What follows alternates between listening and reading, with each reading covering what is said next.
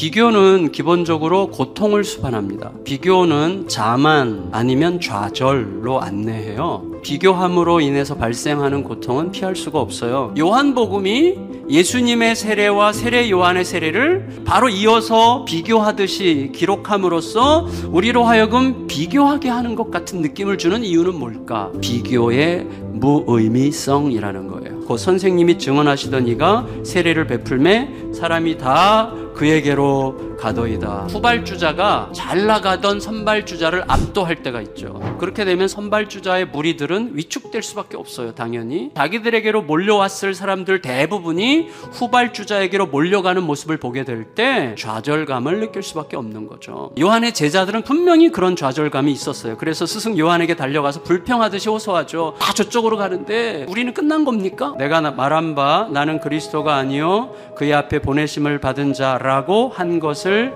증언할 자는 너희니. 예수님과 나는 비교할 수 없는 존재다. 그게 세례 요한의 답이죠. 자기는 메시아를 위해서 길을 닦는 사람일 뿐이에요. 그게 자기 정체성이에요. 자기 본래의 자리예요. 그 본래의 자리에서 벗어나는 순간 자신은 자신이 아닌 이상한 존재가 되는 거예요. 우리가 하나님의 통치를 받는다고 하는 것은요. 항상 본래의 자리로 돌아간다는 걸 뜻하는 거예요. 그런 의미에서 예수님께서는요. 세례 요한이 옥에 갇힌 다음에 세례 요한에 대해서 뭐라고 말씀하셨어요? 여자가 낳은 자 중에 세례 요한보다 큰 자가 없다. 하지만 천국에서는 지극히 작은 자도 세례 요한보다 크다. 자, 이게 무슨 의미일까요? 이게 덜 온전한 사람들과 비교할 때 탁월한 신앙적 경지에 오르는 것을 경지 종교라고 부를 수 있는데 그런 경지 종교라는 측면에서 보면 세례 요한을 따를 자가 없는 거예요. 광야로의 생활을 하면서 험한 음식들을 먹으면서 최고봉이죠. 하지만 이런 식의 비교 구분이 의미 없어지는 세계 그 세계 안으로 들어가면 아무것도 아닌 거죠.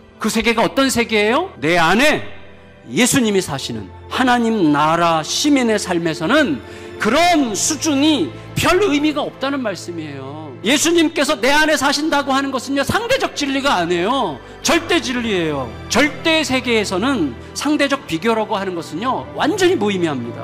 따라서 내가 죽고 내 안에서 예수님이 사실수록 나는 어느 누구와도 비교당할 수 없는 각별한 존재가 되는 거예요.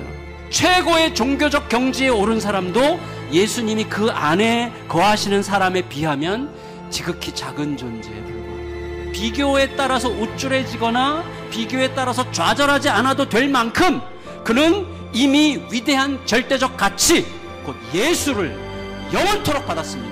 영원한 절대적 사랑이요 능력이신 예수께서 내 안에 계시기 때문에 예수께 붙어 있기만 하면 그 길을 가게 되는 거예요.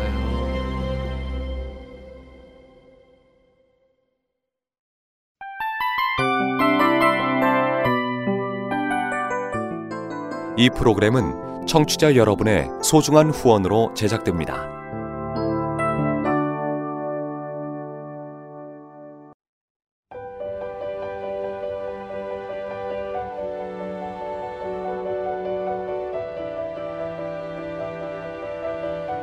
세상에는 수많은 교회들이 있지만 더 깊이 있는 말씀 강해를 찾기 위해 크기로만 교회를 선정하지 않습니다.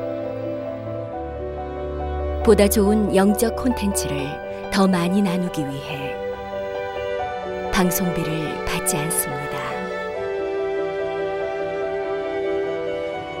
1년 365일 복음만 전하고 싶어서 우리는 광고를 하지 않습니다. 온누리의 복음을 땅끝까지 CGN TV와 함께 땅끝 성교사가 되주세요